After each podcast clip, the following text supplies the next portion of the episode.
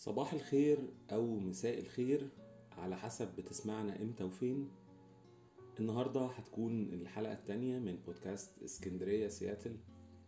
لو أنت من الناس اللي سمعت الحلقة الأولى وراجع لنا تاني النهاردة فمبروك. بيتك ومطرحك خلاص وبقيت صاحب بيت. ولو أول مرة تسمعنا النهاردة فبرضه نورتنا ونتمنى ما تكونش آخر مرة.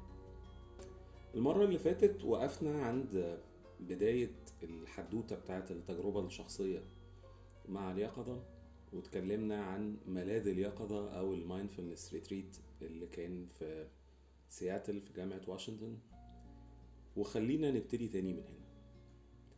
المعسكر أو ال retreat كان عبارة عن أربع أيام من الصمت التام وممارسات للتأمل مجموعها تقريبا 8-9 ساعات كل يوم متقسمة لفترات 45 دقيقة فيهم جلوس في صمت وممارسة التأمل كل واحد بطريقته. يمكن ما كانش فيه تعليمات محددة وده كان من ضمن الحاجات المربكة.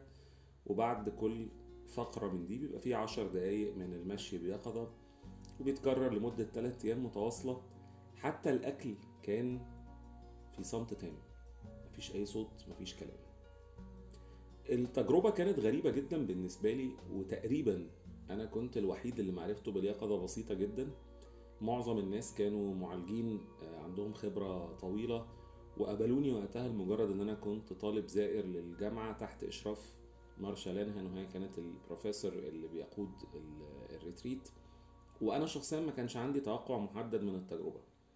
غير إنه بس حبيت أستغل فرصة يمكن ما تتكررش تاني ويمكن حاولت أطبق قاعدة مهمة جدا في العلاج النفسي اتعلمتها من أساتذتي.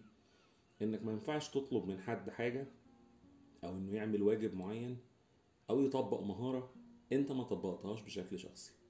وإلا هتبقى بالظبط زي اللي عايز يشتغل مدرب سباحة وأنت شخصيا مش بتعرف تعوم. طبعا عارفين النتيجة هتكون إيه؟ غالبا مأساوية يعني.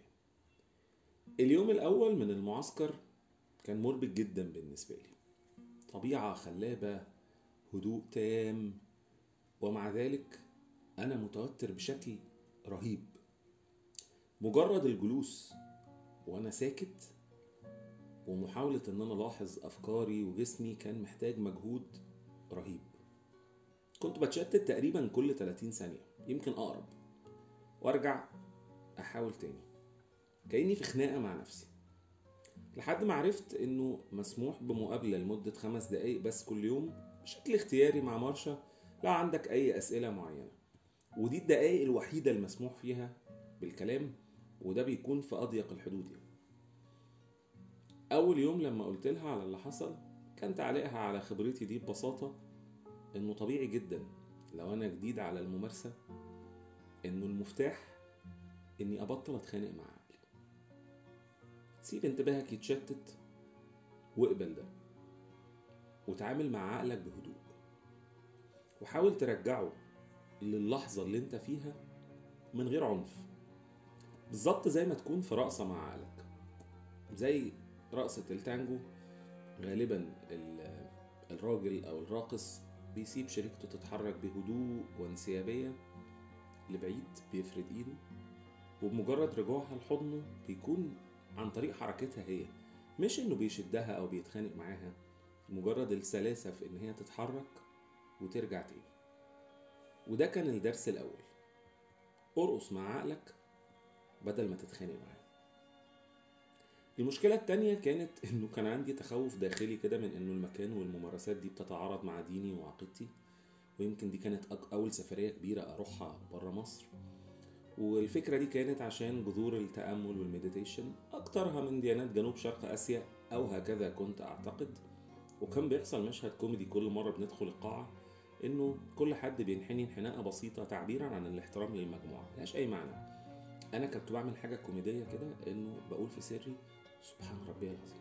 زي الركوع في الصلاة عشان أشيل أي شبهة من جوايا. والحقيقة اللي فوجئت بيه إنه حالة الهدوء والسكينة اللي في المكان ومحاولة التركيز مع نفسي والطبيعة بس خلتني أصلي في المكان ده بخشوع يمكن أكتر من أي مرة صليت فيها في حياتي. مع التأكيد إنه المكان كله حتى المحاضرة البسيطة اللي هي كانت بتقولها كل يوم ما كانش فيها أي ذكر للدين تماما يعني.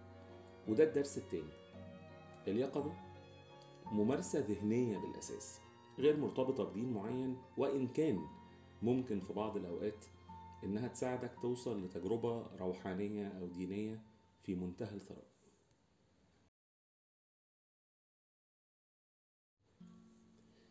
أما الدرس الأكبر من أول يوم في الريتريت إنه أحيانا الجلوس في هدوء بيكون مجهود بدني وذهني رهيب يمكن أكبر بكتير من اللي محتاجه عشان تطلع جبل. وإنه الصمت محتاج مجهود أكبر بكتير من الكلام. الوقوف أصعب بكتير من الحركة. مجرد إنك تحافظ على وضعك ثابت شيء محتاج مجهود خرافي. ببساطة لأنه ده عكس طبيعة الكون. الكون طول الوقت في حركة دايمة ومستمرة ليل بيجيب نهار وشمس بتسبق قمر وهكذا. وبنفس الصورة دماغك. طول الوقت في حركة دايمة يبقى الحل إنك لا تتعارك معاها ولا تحاول توقفها. اتفرج على الحركة. لاحظ وما تمسكش فكرة ولا شعور ولا حتى إحساس جسماني. والحقيقة إن وأنت بتتفرج هتنبهر وهتستمتع واحتمال تتألم. تاني ملاحظة كانت خلال فترة الغداء الأكل في المكان كان كله نباتي ولكن نوعيات لطيفة. وأنا شخص جاي من اسكندرية حيث بقى كبدة الفلاح ودهب وبلبع وحاجات عظيمة. ففكرة إن أنا أقعد أربع أيام باكل أكل نباتي كانت غريبة شوية. المهم أول وجبة كان في تعليمات إنه كلنا هنتحرك مع بعض بعد ما الغدا يخلص لما قائد المجموعة بيضرب جرس معين إعلانا إن كل الناس خلصت أكل. أخوكم المصري خلص أكل في ثلاث دقايق بالعدد وفضلت قاعد. إنه الناس تخلص مفيش. قعدت نص ساعة مستني الجرس يتضرب. يا جدعان هو في إيه ده؟ شوية خس طماطم معلقتين رز أبيض مش اختراع يعني. على سبيل التسلية قررت كده إن أنا أرفع عيني وأتفرج الست الأربعينية اللطيفة اللي قاعدة قدامي دي بتاكل إزاي. فوجئت بمشهد خرافي جدا بالنسبة لي وقتها. الست بتاخد معلقة واحدة تحطها في بقها وترجع المعلقة مكانها وتبتدي تمضغ الأكل في هدوء. تخلص تاخد معلقة تانية بعد ما تكون انتهت من الأولانية. فقررت إن أنا أعمل كده في الوجبة اللي بعدها على سبيل تقضية الوقت. بدل يعني ما أقعد مستني وبرضه يعني قلت إيه الناس ما تقولش المصريين مفاجيع وبياكلوا بسرعة وحاجات زي كده. المهم في وجبة العشاء حصل فعليا وفوجئت بإنه فكرتي عن الأكل بتتغير تماما. اكتشفت إنه الخس كائن لطيف جدا. بيقرمش مليان مية. الطماطم مسكرة سنة وعندها مزازة كده لطيفة والبذور اللي جواها دي حواليها غطا رقيق خالص. وده بيخليها سهلة البلع. حتى الرز الأبيض اللي إحنا بنزلطه في العادي ده ليه طعم مختلف حسب نوع الرز المستخدم درجة السوى. وإنه الأكل بالطريقة دي بيدي إحساس حقيقي بالشبع وإنك تقدر تستطعم وفعلا توقف أكل لما تشبع مش لما الطبق يخلص. زي ما أمي وأمهاتنا كلنا علمونا وإحنا صغيرين إنه لازم نخلص طبقنا كله عشان الأكل ما يجريش ورانا يوم القيامة. بصراحة مش متخيل الأكل وهو بيجري ورايا دلوقتي. ولكن اكتشفت كمان إنه الأكل نشاط مستقل بذاته ممكن تعمله من غير ما تكلم حد ولا تشوف تلفزيون أو تلعب في الموبايل. وبشكل تلقائي وقتها نط في دماغي حديث النبي عليه الصلاة والسلام نحن قوم لا نأكل حتى نجوع وإذا أكلنا لا نشبع. أنا ما كنتش بفهمه وأنا صغير بس الحقيقة اكتشفت إنه هو فعلا دي الطريقة الطبيعية بغض النظر عن أي ديانة اللي ليها علاقة بالأكل. الطبيعي إن إحنا بناكل لما بنبقى حاسين إن إحنا جعانين. مش بناكل لما يبقى في أكل مش بناكل لأنه معزوم علينا. مش بناكل لأن إحنا زهقانين ولا لأن إحنا متضايقين. والمفترض إن إحنا نوقف أكل لما نشبع. وإنه طريقة الأكل دي أو اللي بيسموها ال mindful eating أو الأكل بيقظه هي الطريقة المثلى إنك تغير علاقتك بالأكل تماما. ونجحت التجربة ولقيتني مع تاني وجبة في أول يوم مخلص أكل تقريبا مع باقي الناس. والطبق البسيط ده أخد مني تقريبا نص ساعة ولكن مع كثير من الاستمتاع وشعور لطيف إن أنا شبعان وفي نفس الوقت مش حاسس بامتلاء شديد أو معدتي مش تعبانة.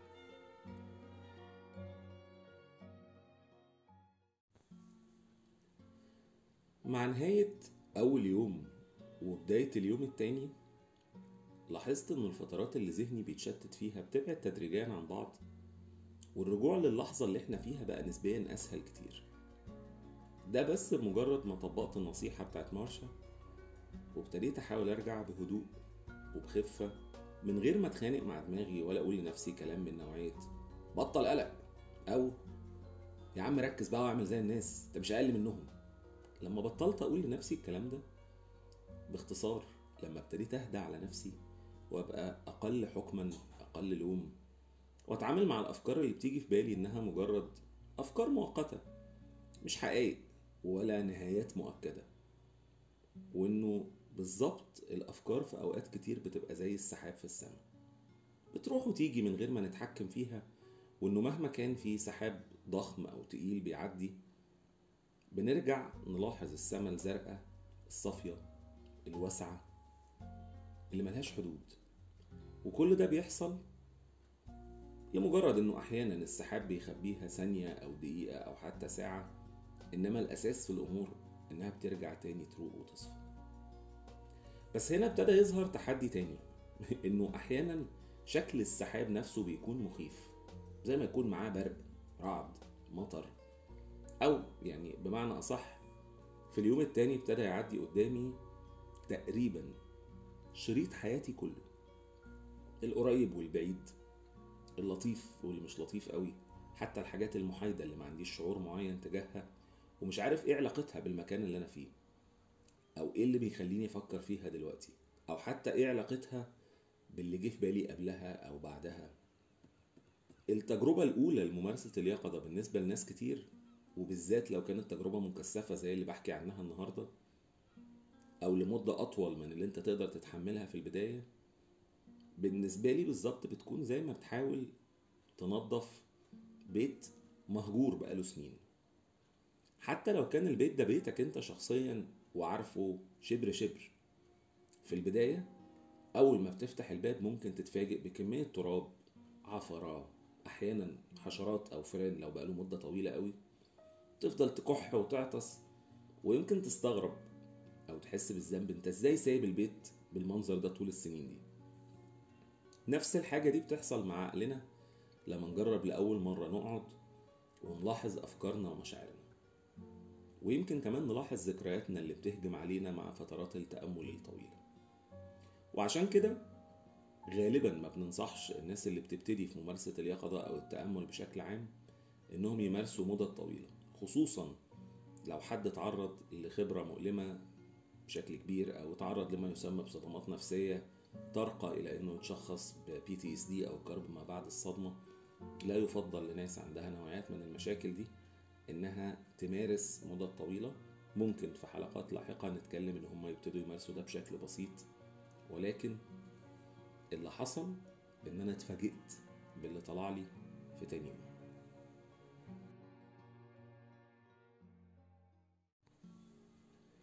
والحقيقة إنه المفاجأة زي ما كان فيها جزء مزعج أو متعب زي ما كان في مفاجآت لطيفة في الرحلة بتاعت تنظيف البيت القديم دي. ممكن تتفاجئ فيها بصور قديمة ليك وأنت صغير مع ناس بتحبهم أو حتى صور لأهلك أو جدودك اللي ما عاصرتهمش. بس حودتهم جزء من شخصيتك وتكوينك. ممكن كمان تلاقي حاجات كنت ناسيها ومش شايف لها استعمال وتتفاجئ إنك يمكن تكون محتاجها جدا دلوقتي. زي ما يكون ربنا بعتها لك بس عشان أنت محتاجها. وده برضو كان جزء من تجربة ممارسة اليقظة. اللي بشوف إنه بيحصل سواء لحد مبتدئ أو حد بيمارس بقاله سنين. على سبيل المثال عندنا تمرين مشهور جدا من تمارين التأمل أو اليقظة اسمه تمرين عد النعم. مرة كنت قاعد بعمله في مجموعة ومع إنه المفترض إن أنا اللي بقود المجموعة بختار التمرين كل مرة إلا إن التمرين ده بالذات بجتهد كل مرة إني أعمله بشكل تلقائي. ومش مترتب على قد ما أقدر.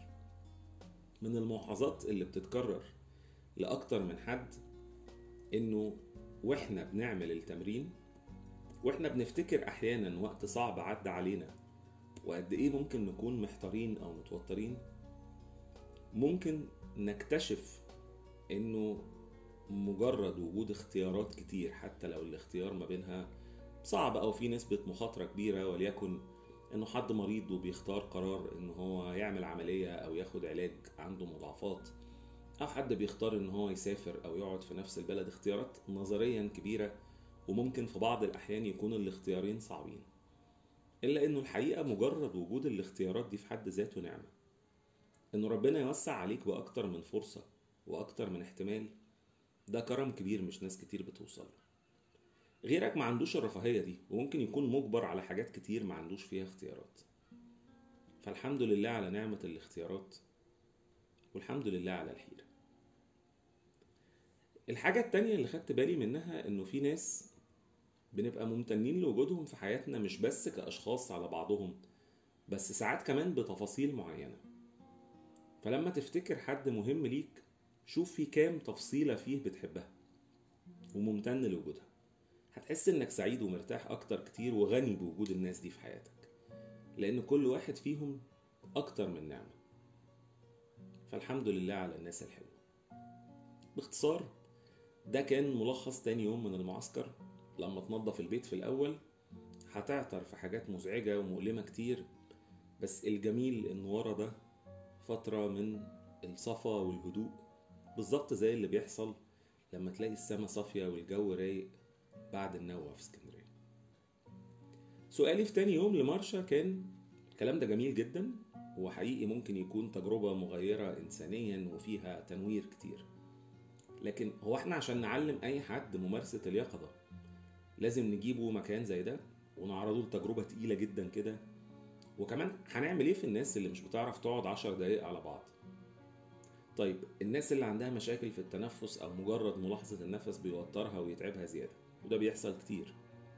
كمان اللي ما عندوش وقت يقعد كل يوم ساعة ولا ساعتين يعمل التأمل سواء في إيقاع الحياة السريع بشكل عام أو كمان بالتحديد إيقاع الحياة الهستيري بتاعنا في مصر والعالم العربي. أسئلة كتير كان إجابتها بشكل مبسط في كلمتين مهارات اليقظة. ولأن الوقت كان محدود زي ما قلت في المعسكر فاستكمال الحوار ده حصل حقيقي بعد ما رجعنا للشغل العادي في الجامعة وسألت سؤال واضح ومحدد إيه بقى مهارات اليقظة دي؟ نعمل إيه يا ست مارشا؟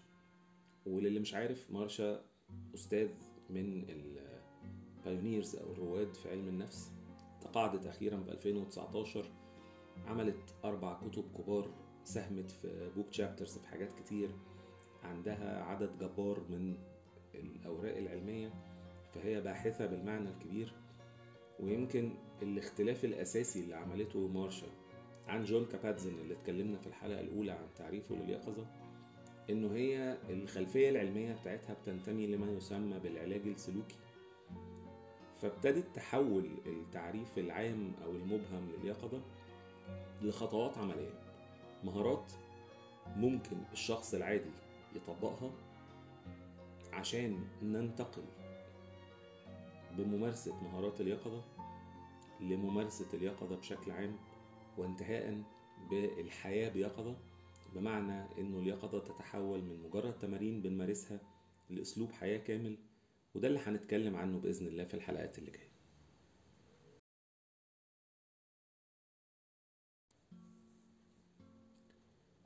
والحقيقة إن أنت لما بتبتدي تجرب ما يسمى بالحياة بيقظة أو living mindfully. بتحس إن أنت فعلا البطل والمتحكم في شريط حياتك. قادر تعيشه كامل. بكل لحظة فيه من غير ما حد يسرقك تاني زي الحرامي اللي كان في الحلقة الأولى. لا الماضي يشدك لورا ويعطلك ولا المستقبل يستعجلك ويخطف منك انتباهك عن اللحظة اللي إحنا فيها اللي هي في الأساس كل ما نملك. أو على الأقل الحاجة الوحيدة اللي إحنا متأكدين إنها في إيدينا. المهم بس إن أنت تفتح عينك وقلبك وانتباهك. تمرين الأسبوع ده هيكون عن الأكل بيقظة هنجرب في وجبة واحدة بس نطبق اللي قلنا عليه في نص الحلقة. أولا افتكر إنه الأكل ده نشاط مستقل بذاته. يعني لما تقعد تاكل تبقى بتاكل وبس لا تلفزيون ولا موبايل ولا حتى كلام مع حد إن أمكن لو قدرت تعمل ده. كل معلقة أو لقمة بتاكلها هتحطها في بقك وتسيب المعلقة خالص وتحاول تلاحظ الأكل بحواسك الخمسة إن أمكن. شمه. استطعمه. ركز في لونه وتفاصيله. المسه لو أمكن واسمع كمان صوت الأكل وأنت بتاكله. يقرمش يطلع صوت معين. أو أحيانا ممكن يكون مجرد الصوت بتاعه وانت بتشرب الشوربة أو انت بتمضغ جزء من التجربة بتاعت الأكل. هتحاول تعمل ده لوجبة واحدة؟ واحكي لنا عن تجربتك سواء في رسالة هنا على Anchor في voice note أو تعليق على فيسبوك للي بيتابعوا البودكاست من هناك. عندنا خبر جميل إنه البودكاست بقى متاح على أكتر من منصة فهو مش بس على Anchor موجود كمان على جوجل بودكاست وموجود على سبوتيفاي للناس اللي بتتابع بودكاست من هناك. أتمنى تكون الحلقة عجبتكم ومستنيين تعليقاتكم بشكل عام على الحلقة هنا على أنكر أو على فيسبوك ونشوفكم على خير. نشوفكم بيقظة الأسبوع اللي جاي.